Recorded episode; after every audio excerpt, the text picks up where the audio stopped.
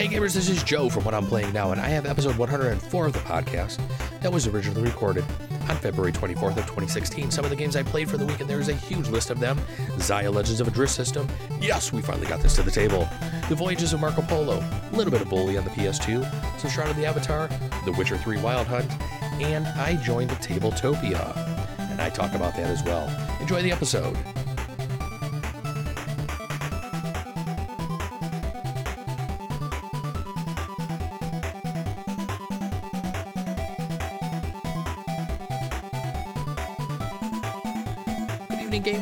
Welcome to the games. This is Joe from What I'm Playing Now, and welcome to episode 104 of the podcast. Hey, thanks for joining me here this evening. As always, send me some emails. Let me know what you're playing now. You can send those emails to what I'm playing now at gmail.com. You can also follow me on Twitter at what I'm playing now. Don't forget to drop the G since Twitter doesn't let you have that long of a name. Look for our guild on Board Game Geek. You can just do a search for what I'm playing now under the guild section. On Facebook, just do a search for what I'm playing now. Our Google Plus page is plus.google.com slash the plus sign what I'm Playing Now podcast, and then, of course, our Twitch channel, which is twitch.tv slash what I'm playing now. Okay, I don't have any updates from the studio today, but let's jump into what I'm playing now. Okay, so some of the games I played for this week made it down to my local game store this past week on Thursday for my normal Board, board Game group. We got in a little bit of Xia Legends of a Drift System. I was really stoked and excited to get this game in. I talked last week that I was actually spending quite a bit of time trying to learn the rules, and I did spend a lot of time reading through the rules, watching some videos, and I'm glad I actually found Cody Miller's videos up on YouTube, which actually answered one of the questions I really had about combat, which I'll discuss in a bit. And I had even gone out to Board Game Geek. It seemed that several people had posted into the, the huge fact that they were actually trying to compile, and it didn't seem like that question that I was looking for was really answered out there. But in watching his video, I picked up on a little sentence that he had said, which pretty much answered it for me. So I posted that out there in the game group so everybody could see that. But um, Xia Legends of a Drift System, great game. The components in this game are I completely top notch. I really wish I would have kickstarted this one. I don't really think there is too much of a difference between the actual game that I received, which I purchased, um, I believe, off of Amazon. I think it was, as well as uh, as opposed to those who purchased it off of Kickstarter. I don't know. I don't think there were any extra items that they possibly received that I didn't. I know there is one extra ship maybe that's out there that I didn't get, so I may have to try to get my hands on that one. But um, Legends of Xia Legends of a System is kind of a sandbox game, and this is a different style of game for my game group. We normally don't play sandbox type games. We're usually into Euros, heavy Euros, um, maybe some Ameritrash, not really too much. I think my group na- normally tends to go more Euro and heavy Euro type of game style. But this being um, more of a sandbox style game, and I've talked about Elite Dangerous, the one computer game before, and Elite back on my Commodore 64 that I played years ago. This game is a perfect board game representation of that style of video game, in that you are handed basically a universe that you can explore, and you have tiles that you're going to flip over as your ships are, you know, exploring about the solar system that you have in front of you. And it starts off with we were playing a four player game, so there were four tiles there, and as you go to the edge of a tile, you you can do an explore action, which basically costs an energy, and you can then flip over another tile, and that's basically how how the how the board game kind of gets built just by you flying around and actually trying to just explore. The whole name of the game is uh, fame points, which are basically victory points, and at the beginning of the game, you can actually set up and and pick and choose how long of a game you're going to play. We just played up since it was our first time. We just played up to five fame points, which was a nice. I don't want to say it was a short game because it still took us several hours to get through it, but it was, I think everybody really liked it.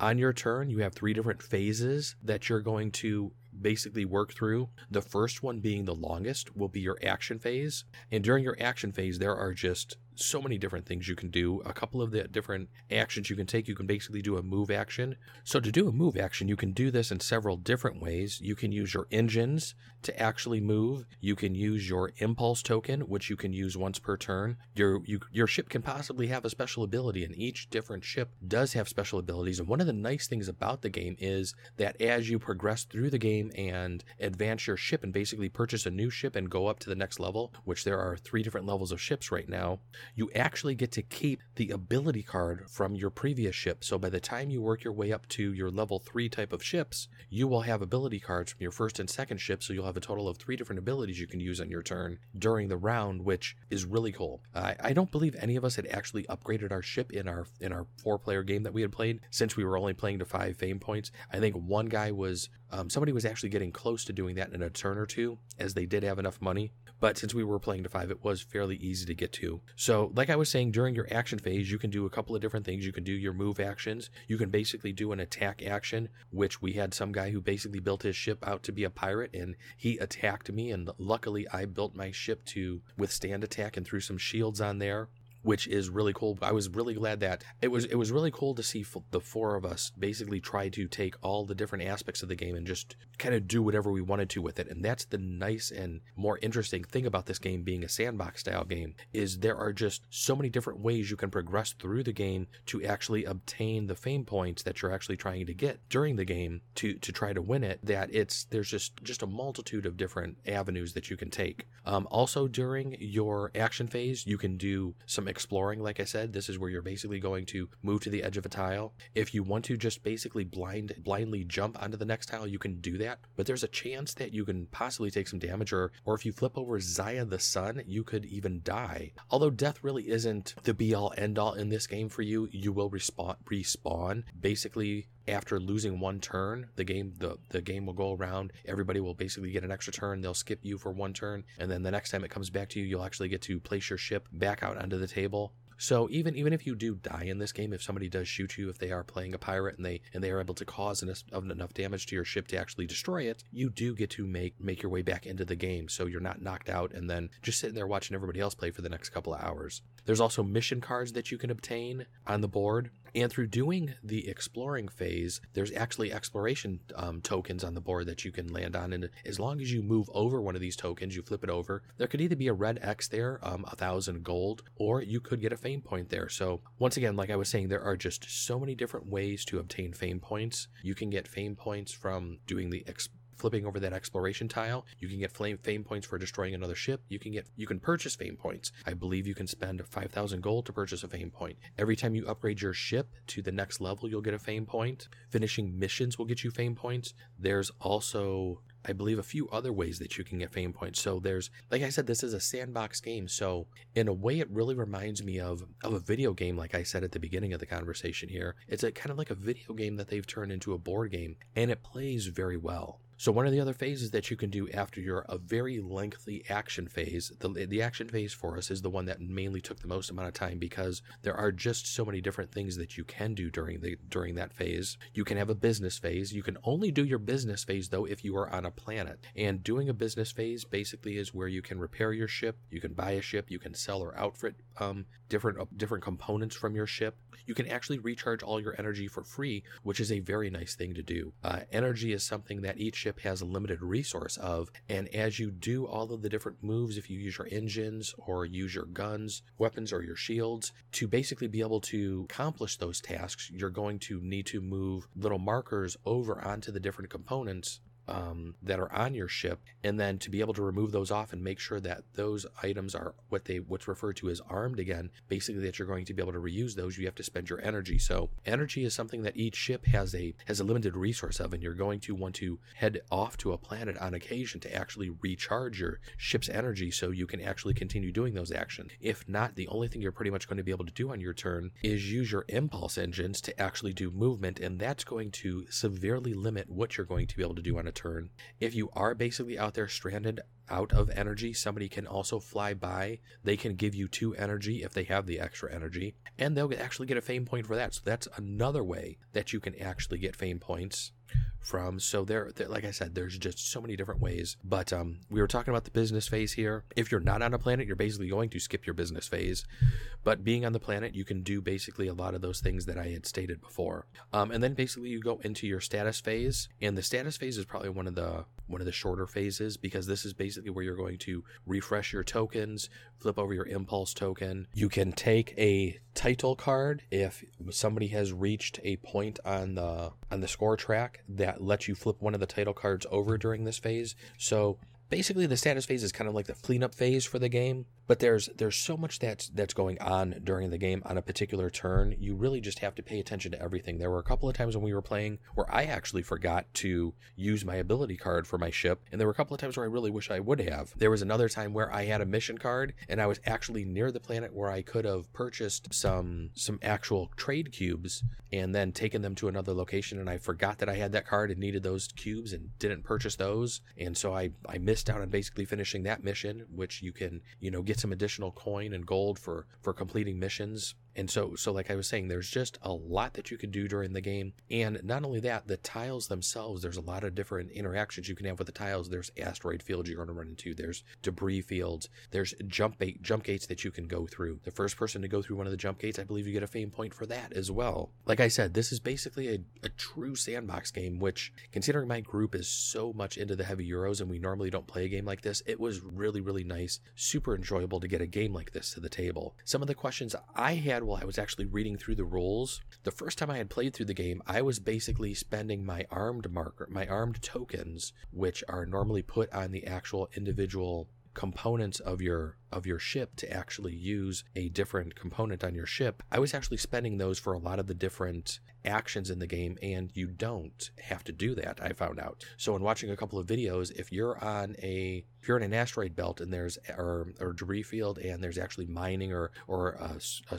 square on the actual board that you can actually roll a 20 sided die to maybe accomplish something you can do that multiple times as long as you basically can withstand the damage that you can that that can come your way from rolling between a normal 1 and a 10 most of the rolls on the game are going to be on a 20 sided die and a lot of the rolls are going to be anything between a 1 and a 10. You're going to basically take that much damage on your ship. And then if you get basically an 11 to 20, a lot of times you'll succeed. There are other differing pieces in the game where you're going to, where that's going to change and that window may be smaller or larger either way. Or there could be a couple of different pieces in that, in that type of roll. But a lot of times that's the type of roll that you're making in this game. And it, it actually does make it pretty cool. One other way you can get a fame point that I just thought of in talking about that 20 sided die, if you roll a natural 20 on that 20 sided die, die before adding in any modifiers, you get a fame point. So this game's always giving you fame points for everything. So we, like I said, we only played to five because we were basically trying to learn the game. We also didn't play with NPCs, which I'd really like to try to actually play with the NPCs next time to see how we interact with them and how they interact with us.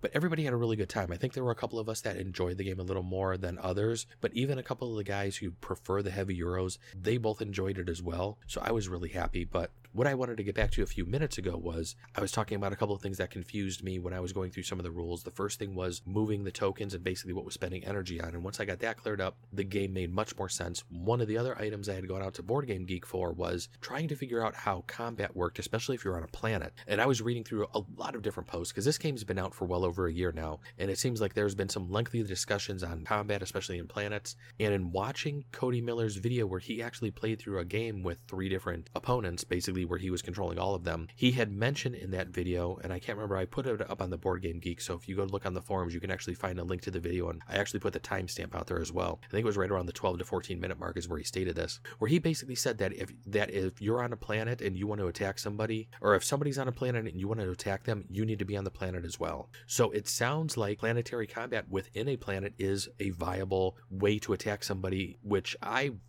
was kind of thinking as far as the game kind of went, I wasn't too sure if you'd be able to do that or not. And I was kind of torn as to how we wanted to handle this. And after playing this a couple of times, we'll see if it's if that seems fair or if we're going to maybe make a house rule where maybe planets are safe or if you're actually on a planet where it's actually a good planet because there's actually three levels of different planet. There's a there's kind of a planets that are basically good, neutral, and then then you have your pirate planets like your evil planets. So I figure if you're on possibly like a good planet and you attack somebody else, to me you should basically get a bounty on your head, even if you don't destroy them, pretty much immediately. It would it'd be nice if there would be a little bit more granularity in combat style when you're dealing with the different types of planets. I mean, if you attack somebody on one of the evil, one of the pirate planets, I could see you not getting a bounty, although I believe the minute you enter a planet that is of that nature, that's a pirate planet, you get a bounty on your head immediately. But maybe if you attack somebody, you get an extra thousand thrown onto, onto you and make bounty on your head a little bit bigger, which maybe make you maybe make it a little bit more enticing for others to attack you. So I think there's a lot that could be changed with the game, and it seems like there's a lot of people that do a lot of different house rules out there for this game. I've noticed. So I want to play through the game a couple of more times with just the base rules before we actually throw in any sort of house rolling like that. But besides those few couple of things, I think the rule book was pretty well written.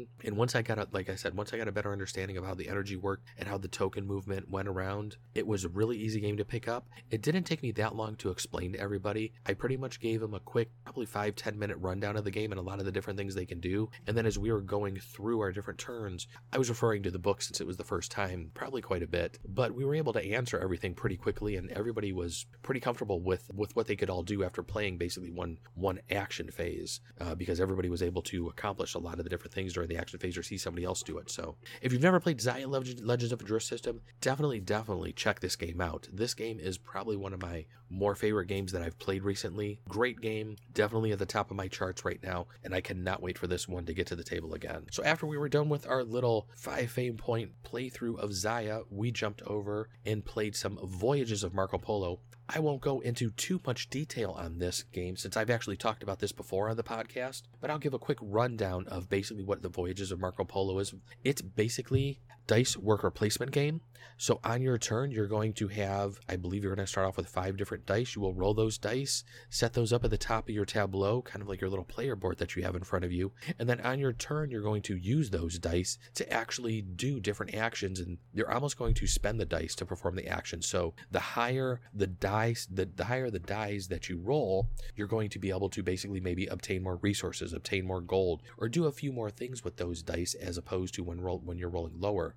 The interesting thing about this game is that when somebody uses an action on the board, somebody else can then go through and use that same action, but depending on the dice that they use and put on top of the dice already there, they have to spend that much gold to be able to take that action. So while you can't really block out your opponent per se, you can cause them to basically burn through their gold much faster if you take over a space earlier. So the game's a pretty cool game. There's a lot of different things going on in the game. I want to say maybe there's a little bit of possible area control in the game as well, because you do have a part of the game board where you do have a little meeple that you're moving around. You're given two cards the cards at the beginning of the game, which show a couple of different locations that you need to visit through the game or throughout the game to actually obtain some more victory points. And of course, the game of the Voyages of Marco Polo being a worker placement game is victory points is the be all end all goal. I came in second in this one, only by one point I lost. I was so bummed. And I actually had an interesting ability card that was given to me at the beginning of the game. Each person is given a different ability card that gives them a different, a possible different bonus or a different action that they can do on their turn. Mine was actually a very interesting one, and it's one that people say are very is a very strong card that I took and I was actually able to basically put my die put my dice to any die side on my turn rather than roll them. So if I wanted to have all sixes in front of me, I could basically do that with my dice. And it was it was kind of interesting because there is one spot on the board where you have to play a great where it's greater than to actually obtain some resources and some gold during the turn. And I a couple of people like one person put down a one there, one person put down a two, and then I threw down a six, which everybody said was kind of kind of a wrong move to do, but everybody said it's legitimate. So a couple people grumbled at me for doing it, but there there was really nothing that they could say because they could do the same thing as well. But I think I only did that once during the game, and I kind of just laughed, and then I said, okay, I won't do that anymore. But it's it's a very interesting game. The dice add a really nice random component to the game. So if you're if you really dislike dice and aren't too too much of a fan into the randomness, it's this game definitely might not be up your alley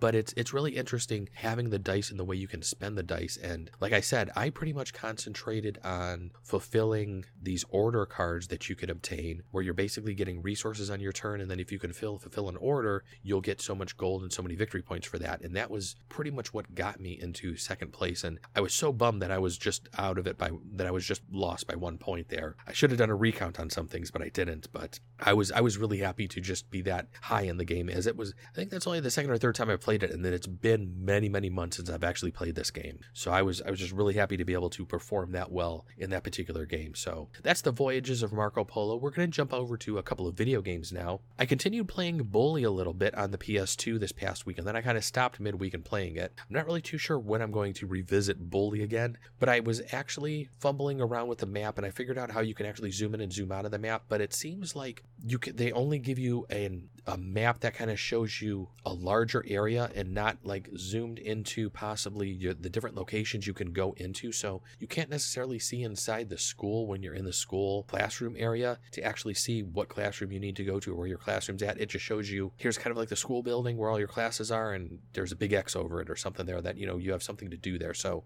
I, I still had a little bit of trouble finding a couple of different things in that game. Also, it's very easy to fail in a mission, and then I was basically having to reload, um, which just took a little bit more time than I really wanted to spend on the PS2 and I was I had forgot about some of these things from that era of gaming but I may revisit um, Bully again late or Bully again sometime soon. Um, but there's a couple other games that I just got into this past week that kind of took up a lot of my time. One of those being Shroud of the Avatar. I spent more time in that game. We joined a new guild. I don't think I had mentioned that last week because I don't think I was part of the guild last week. I think that was something that we had just done this week. I got my character up I think to level 30 which I was really happy about and leveling seems to be pretty going pretty well for my mage. I'm able to I was talking to a couple of different guys in the guild, and I went from wearing cloth to chainmail because they said there really isn't that much of a hindrance to wearing the chainmail to where it's going to penalize your spells from being cast. Um, like if you were wearing plate, there's a bigger hit that you can take to actually fizz the fizzle amount that you can take from casting some spells. So I threw on chainmail. Still found that um, when I got a couple of mobs around me, especially if they were maybe my level or a level above me, couldn't handle that. I needed to stick to things that were pretty much maybe a little bit below me or right at my level.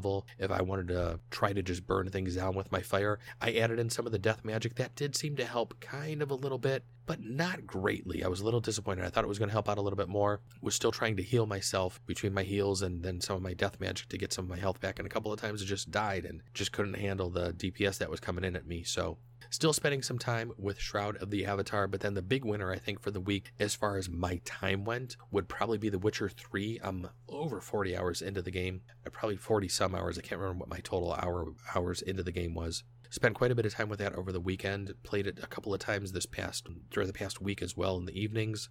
I can't say enough good things about The Witcher 3. The Witcher 3 is basically a sandbox game, so it kind of, you know, goes back to Xia. And I think that those are just a style of game that I just really enjoy. And after playing Fallout 4 for so long, I've noticed that Fallout 4 basically dug its hooks into me pretty much right off the bat.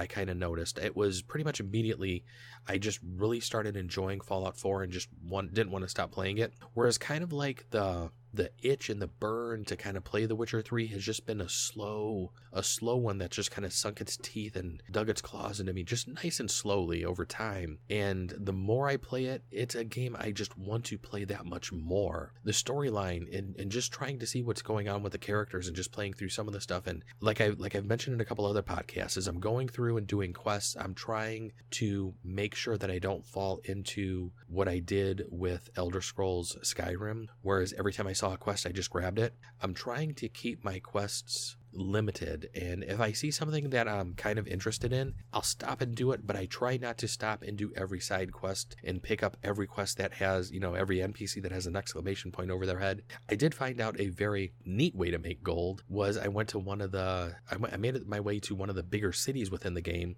and actually found somebody who will exchange gold. And from playing the game from the beginning, there were various types of gold I had that could be exchanged in. And I went from having 100 to 200 gold and kind of scrounging around for money to having like over 2500 gold instantly and then finally being able to upgrade my armor my weapons and keeping everything up more to my level which i hadn't been doing for quite a while. I was either upgrading my armor or my weapon never both at the same time. And once i got that much inflow of cash i was able to just start going on a purchasing spree and just buying everything from all the different vendors and starting to craft things and Although there are a couple of recipes I found that are in the 20s and 30s, and I think I'm only level 15 right now. I can't wait to get some of these better weapons that you know you can play with. But The Witcher 3 is just a spectacular game. I can really see why this game really got so much praise at the end of the year from a lot of different websites, why it was at the top of a lot of people's lists. I know there's a couple of websites that said it wasn't the greatest game and some people started playing it and then stopped. This is a game that has, like I said, it was just a slow realization that there's just so much to do in this game and there's so many different ways you can go about doing it. And I think the biggest thing I like the most is just the story. The characters are just great characters that you really just want to see what happens to them next. Sitting here watching through a lot of the cutscenes, it's almost like I'm just watching a television show and I'm just feeling like I'm I'm really engaged and um I feel like I'm I'm just pulled into their world and I really want to see what happens to this character next. So if you haven't played Witcher 3 next, definitely pick it up. And I've been torn as far as which t- which DLC I want to get. I was thinking about picking up the Fallout 4 DLC, but the more I'm playing The Witcher 3, I may get The Witcher 3 Fall DLC instead. Definitely going to try to get to the end of The Witcher 3 before I make this decision. I want to try to put in the 100 hours like I did with Fallout 4 to actually see if it has the legs that it has and see if it actually has the staying power because I really enjoyed Fallout 4 while I was playing it up until maybe the last 10 or 15 hours where the story just kind of fell apart for me. So, as long as the story in The Witcher 3 holds up, I've gotten combat down to I've gotten combat down really good lately. And even boxing, I'm having a lot of fun with going around and getting in different boxing matches with characters and NPCs in the game. So just having a lot of fun with The Witcher 3. And probably once I'm done with this podcast tonight, that'll be the game I load up tonight and probably go play. And then one other last little game that I played around with this past weekend, I actually joined Tabletopia. Now, for those of you who aren't familiar with it, Tabletopia is an online game service that's basically in beta. It was kickstarted several months ago. I think it was possibly before Thanksgiving. Maybe in November is when it was. And I had purchased so many games during that time. I didn't kickstart it back then, but it's been at the top of my kind of want to do list. So since I've been kind of controlling my purchasing the past two months here, I looked at the wife and I said, I think I'm going to join this. She said, go for it it. I got the thumbs up. So I started playing around with Tabletopia, and so far I've just kind of played around with a couple of solo games myself. I haven't really been able to get in and schedule some games and meet with a bunch of different people, but hopefully that's going to be happening soon. But I will say the, the interface so far to Tabletopia is spectacular. They created this in such a way it really feels like you're playing a tabletop game. One of the games I actually spent some time with this weekend, after watching a run through of Rahdo's, I played a game called Roll Player. This is a game where you're actually using dice to kind of create a role playing character, and you're trying to basically max out that character's attributes through dice through the game. And you can also get different skills and abilities and attributes and purchase different items during the game as well. It's a it looked like a really, really cool board game, so I was kind of really stoked to see that it was on Tabletopia. So I kind of sat down, did a solo playthrough of that, and I really felt like I was actually playing the game. It really doesn't feel much different other than you don't get that tactile feel of rolling the dice on your turn. But as far as being able to move the cards around and being able to just manipulate the whole board game and everything. It was it was a great layout. I really can't wait to actually spend a little bit of time with this, hopefully with my wife. I actually went for a gold account, so I got my gold account for six months, which I have a feeling I'm going to, I'm going to use here. Hopefully this weekend, we're going to try to get some gaming in and see and see and spend a little bit more time with it. But if you haven't checked out Tabletopia,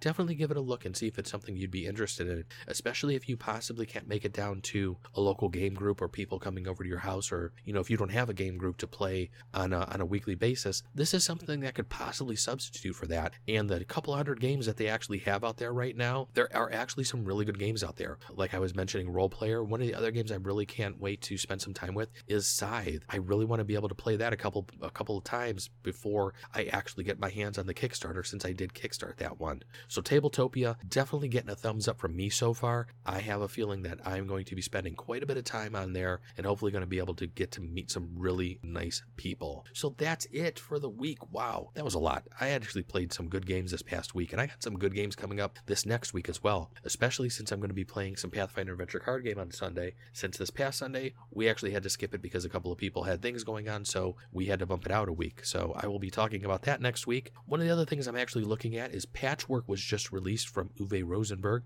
That's his little Patchwork board game. It's actually out on Android and iOS now. I believe the price on Android was $2.99 as I was looking at it before I started the podcast. I may have to pick this game up because my wife and I really like that, and I think having a digital version of Patchwork could actually be pretty good. I'm gonna have to look and see how some of the reviews are on the game. It just came out today, I believe. I saw several people tweeting about it on Twitter, so I'm gonna have to look at that one. One of the other things I could suggest that you go and do and play right now, or basically pick up right now, Humble Bundle is actually having a Paizo book bundle right now, and you can get a huge assortment of Pathfinder books. I was able to pick up the the biggest a lot. I basically the biggest um, you know amount of books. I basically pledged for that. You know, split the money you know between the different ways you can do that. I believe they're saying it's around three hundred and fifty dollars worth of books if you if you're a Pathfinder fan and you want PDFs of some of these books to be able to have with you anywhere, now is the time to jump on this. You're actually doing it for a good cause. You can give the money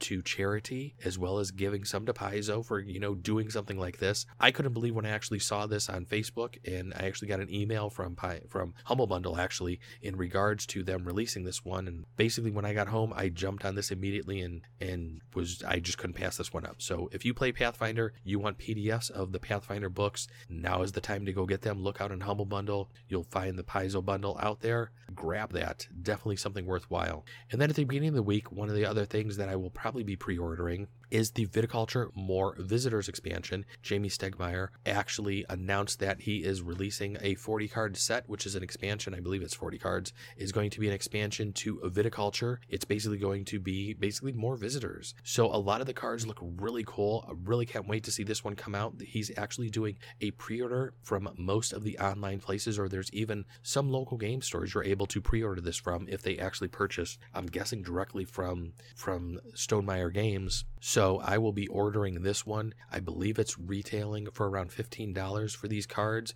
I think it's going to be a really cool addition to viticulture. And for as much as my wife and I love viticulture, this is definitely going to be something that we're not going to be able to pass up. So it's going to be at the top of my want to buy list and probably want to try list and play with now as well. So that's it. Those are the games I played for the week, and those are the games I want to play in the future. As always, send me some email and let me know what you're playing now. Send those emails to what I'm playing now at gmail.com. You can follow me on Twitter at what I'm playing now. You can also look for us on Board Game Geek and our guild, What I'm Playing Now, on Facebook. Do a search for What I'm Playing Now. Our Google Plus pages, plus.google.com slash the plus sign, What I'm Playing Now podcast. And then, of course, our Twitch channel is twitch.tv slash What I'm Playing Now. Hey, everybody, I would like to thank you for joining me for this episode of What I'm Playing Now.